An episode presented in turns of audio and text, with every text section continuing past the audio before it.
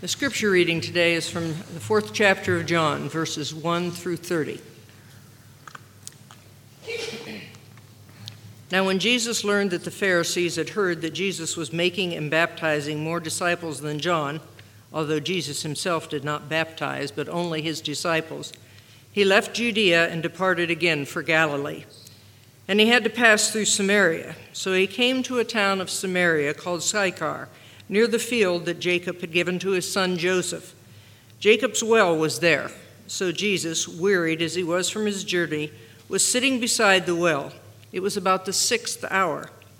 A woman from Samaria came to draw water, and Jesus said to her, Give me a drink, for the disciples had gone away to the city to buy food. The Samaritan woman said to him, How is it that you, a Jew, ask for a drink from me, a woman of Samaria? For the Jews have no dealing with the Samaritans. Jesus answered her, If you knew the gift of God, and who it is that is saying to you, Give me a drink, you would have asked him, and he would have given you living water. The woman said to him, Sir, you have nothing to draw water with, and the well is deep.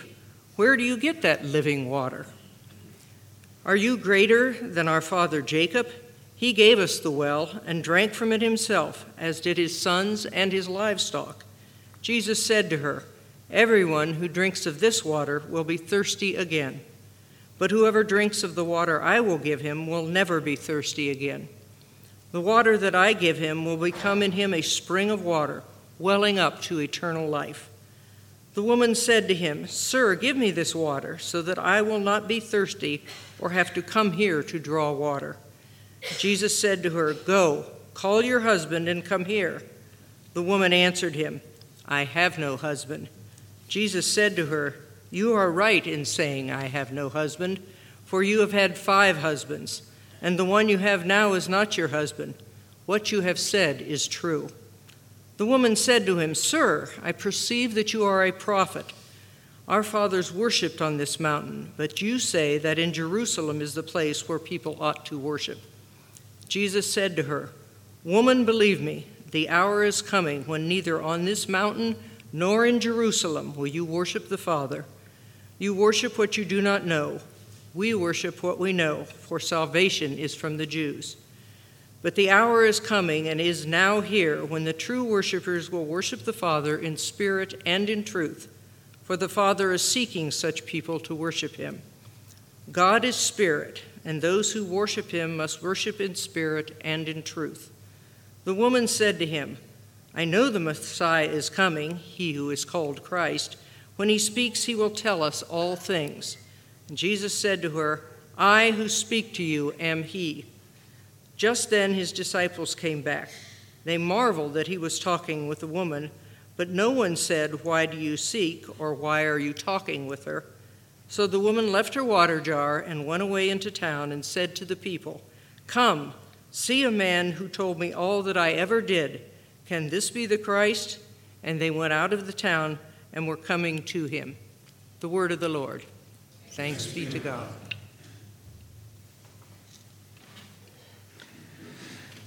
Sometimes when you jump into a Bible story, uh, you tend to read that story and miss the previous stories. And a lot of times there's a context. It's kind of important for this story to understand that in chapter 3, there was this man named Nicodemus. Nicodemus was a man, uh, a Jew. He was actually a Jewish leader, he was a good Jew, and he seeks Jesus out in the middle of the night. You need to know that because you'll see the woman, the Samaritan woman, actually is very much opposite of Nicodemus. So the text says that Jesus has to travel through Samaria. This is a really interesting phrase because nobody had to travel through Samaria. In fact, Jews did not travel through Samaria. What they would do is they would travel all the way to the coast or all the way to the other side of the Jordan River to avoid going through Samaria. See, we've talked a lot about the exile. Very important to understand how the Jewish people were taken off into various places in the Babylonian and Assyrian Empire. That's part of how you would conquer someone. You would just take them and you would move them throughout so they weren't together anymore, and eventually they would lose their identity. But the other way that you could take people and make them submit to your empire. is to force them to marry with people of your uh, empire, okay? Or to take somebody in exile and put them in that place. And both the Babylonians and Assyrians did both of those things. So a lot of Jews were forced to go into exile, but some Jews were forced to stay and intermarry with uh, Babylonians and Assyrians and people who were sent there. Those people were left in the land and they stayed in the land even when Israel came back, and they were called the Samaritans. The Samaritans, the Jewish people, liked to be on their own. They didn't always like Gentiles, people who were not Jewish. But they really didn't like uh, the Samaritans. It's like the people that are closest to you but you disagree with, the Hatfields and the McCoys, right? These were people who were half Jewish and were trying to follow the Jewish laws, but the other half of them were, uh, the other half of their blood were these conquerors, the people that you hated, the people that had killed your relatives. And so Samaritans were not looked at well. So when Jesus tells a parable about a good Samaritan, no Jew would have believed that story because there's never been a good Samaritan. And yet Jesus says he has to go, the text says he has to pass through Samaria. Well, why? Is he in a hurry to get up there? No, as we'll see at the end, he actually spends an extra two days there. He's there because he has a divine appointment. But Jesus is tired. We see here, and in John, we see a lot that Jesus is fully human. He gets exhausted, he gets weak, and so he's tired. It's the sixth hour. In those days, you measured that from, from sunrise. So this is about noon. This is about the hottest time of the day. And Jesus stops to sit at a well while his disciples go and get food. Now, this is the Samaritan well. Ethan, do we have a slide for this? Next one. This is actually Jacob's well, or what we have as Jacob's well today. We, where they think this is what it was. Uh, and so it was, it was kind of small, um, and uh, there's a church built over it now. Jacob's well is not in the Old Testament. It's not an Old Testament story at all, but it is held by both the Jews and the Samaritans to be a place where Jacob fed his sheep. And so this morning, I want to invite you to Jacob's well.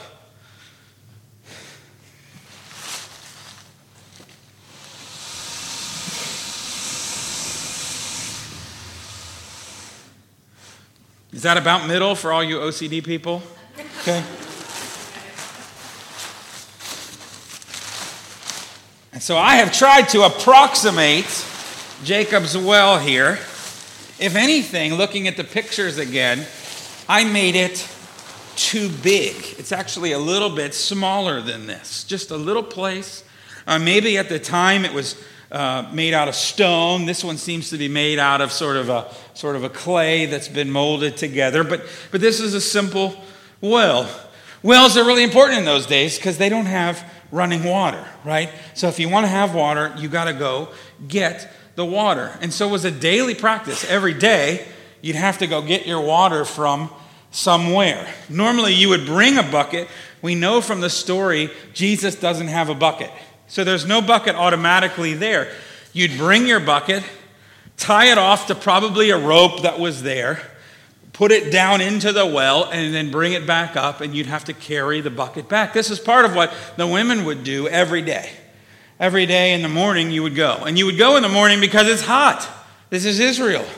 So early in the morning, you would go, and you would go in groups because it wasn't always safe to travel in those days and you would as a group go. And they probably didn't have like any kind of pulley system.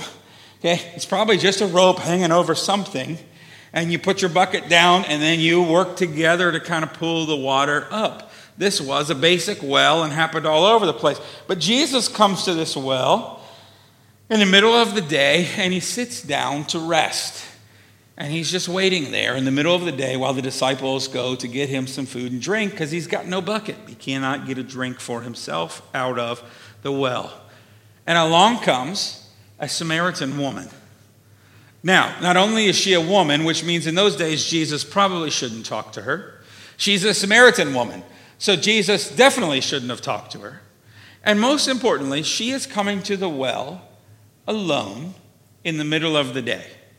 Anybody who originally heard this story that had been to wells before would know there's no reason for this woman to come to the well in the middle of the day. It's hot, it was dangerous. Why does she come in the middle of the day? Well, obviously, there's something going on with this woman where she is not welcome with the rest of the women. She's not able to go to them with them. And a lot of us have read this story and heard commentators, and, and I think even Adam Hamilton talks about this woman as sort of a loose woman, that she's cheated on a lot of husbands, that uh, maybe she's sort of a woman of the night. Um, but actually, if you read the text carefully, it does not say that. What it says was that she's had multiple husbands, five husbands, and now she's living with somebody who is not her husband. But in those days, women married men that were a lot of order. So it was not uncommon for women to lose husbands. Okay? I knew a woman who had lost three husbands in her lifetime. Uh, and so the idea of a woman in those days having five husbands die is quite possible. And uh, if you were husband number six, wouldn't you be a little concerned? right? like, like, how terrible is your cooking? Or are you poisoning? Or are you are you cursed? Maybe she's looked at as a cursed woman. Here's the other thing if she's divorced, men could ask for divorce, but women could not. Okay, women could not have divorce, men could. So men and, and women could not testify in court. So if a man said that I want to divorce her because she's been cheating on me, then guess what? She's divorced and she's let alone. So maybe she is a loose woman or something like that. She is living with a man right now that is not her husband. But I think we should be a little, a little slow to judge this woman because it's not actually in the text. I mean, maybe this is a woman who's been through a lot. Maybe she's lost a number of husbands. Maybe she's been divorced and been handled, uh, handed around by men. And now she's forced for survival to live with a guy who's not her husband. Whatever the case, she's not an innocent woman, but, but we have to understand this woman is a survivor, right? She's been through a lot. She's tough. She's the kind of woman that's still tough enough to get up in the middle of the day to go get water by herself, just to spite everybody who won't let her come with them, right? And then she's got to lower this bucket, right? She's got to tie in the bucket. She's got to lower, she's got to haul it up with nobody to help her. This is a pretty strong woman. And so, whatever the case, whatever this woman has been through, Jesus should not have been talking to her. Okay, very clear. Jesus should not have given this woman any time. But he's sitting there, almost as if he's waiting for her, almost as if it's a divine appointment. And she comes up and they have a conversation. And his first conversation is about living water. Now, there were two kinds of water there was living water and there was dead water. Okay? There are plenty of people in the world today that have access to water, but it's not living water. It's not drinkable water. Living water is water that's moving or pooling in some way that it refreshes so you can actually use it. Dead water is water that's pooled and just sits there so it gets gross so you can't use it. Okay, so when they say living water, that's a real thing. You go to the well because somehow when it does rain and when the dew comes in the mountains, it comes to this spot. And so he offers her living water, water where you don't need water anymore. And of course, she's pumped about this. Give me that water. You mean I don't have to come at noon every day? You mean I don't have to be reminded every day of the rejection I feel in the eyes, the, the judging eyes that I feel in my community for whatever has happened in the past? Give me that kind of water. And then Jesus says to her, Go call your husband. And she says, I, I don't have a husband. And Jesus knows her whole story. Okay? If you think there's parts of your story that Jesus doesn't know, he knows it all. Okay? And Jesus says, Hey, you're right. You, you, uh, you don't have a husband. You've had five husbands. The man you're living with is not your husband. And then she asks a question. She says, Well, uh, she asks this very theological question, actually. See, the Samaritans are trying to worship God in their own way, the Jews think you have to do that on Mount Zion, which is where Jerusalem and the temple are, but of course the Samaritans aren't allowed there. So she asked this deep theological question uh, of which mountain is going to be right. Are the Samaritans right or the Jews are right? Now it's a little bit a little bit uncertain in the text whether she is distracting whether it's uh, let's talk about something theological and a little less me here. Okay? Um, that's, a, that's a common Christian strategy, right? I have stuff going on in my life, and so I want to talk about something theological so I don't have to talk about what I'm actually going through. Okay? But I also wonder if it's just a logical question for her. Here she is. Not only has she gone through whatever she's gone through, whether she was uh, loose and unfaithful, whether it was uh, she lost a bunch of husbands and she feels like she's cursed, or whether she's been rejected by all these husbands. I don't, I don't know what the story is. But whatever it is, she's also a Samaritan, which means not only does she feel rejected by her own community, but she's part of a community that feels rejected by God. Okay? Are they able to actually come close to God or not? See, this is where she is the exact opposite of Nicodemus, right? Nicodemus is a man, he's got a name, he's a Jew, he's a good Jew, and he goes and finds Jesus in the middle of the night. But she is a woman, a Samaritan woman, an outcast Samaritan woman with no name, who Jesus bumps into in the middle of the day. Totally opposite story. Except that Nicodemus does not accept Jesus' message. And the Samaritan woman starts to get it. Because what Jesus says is it's not about mountains. It's not about whether you're Jewish. It's not about whether you're Samaritan. What it's actually about is your heart. Will you worship in spirit and in truth? And she's so excited, she runs to tell all the people in the town, come see this guy who told me I've ever done, everything I've ever done. Now, he hadn't told her everything he, she'd ever done. But she was able, he was able to summarize her as Jesus can and does so many times in the Gospels and does in our lives. He knows who we really are. And she goes to her town, which is amazing because remember, this is the same town where she's not walking with them in the morning to get to the well, right? These are all the people that have rejected her. And she goes back and says, You got to meet this guy. And there's a great line in there, too, right? Because what does it say? She left her bucket. Little detail. Why, why does the gospel record this? She left her bucket. Well, she found living water. And she doesn't need water. Okay? It's a metaphor. She doesn't need the water she was coming for because she found this living water that means everything to her and answers all of her statements. She says, I know the Messiah is coming, and Jesus says, I am He. Anytime Jesus says, I am something, Okay? Pay attention because that's how God is referred to in the Old Testament as I am. So when Jesus says, I am He, uh, what he could be saying is just, I am. And she would have instantly seen this as the Messiah. She runs home. People start coming to the well, and they stay an extra two days.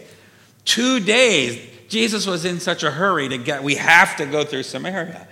Not because he's in a hurry, but because he had this appointment with this woman. And the whole town starts to hear and believe. And it's the start of something wonderful in the Samaritan community. So she is the first missionary. This whole town who has rejected her suddenly hears about her. And the disciples are a little freaked out by this, by the way. Okay? The disciples know and, they, and they, they, they, John even records some questions that probably he had in his head at that moment. Like, why is Jesus talking to this woman? They're suspicious of this woman. They know she shouldn't be there in the middle of the day. They know he shouldn't be talking to a woman, shouldn't be talking to a Samaritan woman, and this woman by herself at the well. Well, at yourself by the well is sometimes where bad stuff happens. So the disciples are even judging Jesus, not sure about this crazy Jesus. And, and he gets he gets, by the way, questioned about that a lot in his ministry, doesn't he? This one he does by the disciples. But the Pharisees and the scribes are all the time saying, look at who he's eating with. He's eating with sinners and he's eating with tax collectors. Even the disciples at this point are upset about some of the people that Jesus actually goes to. But you see, that's the way of Jesus. The way of Jesus is for the least, the lost, the broken.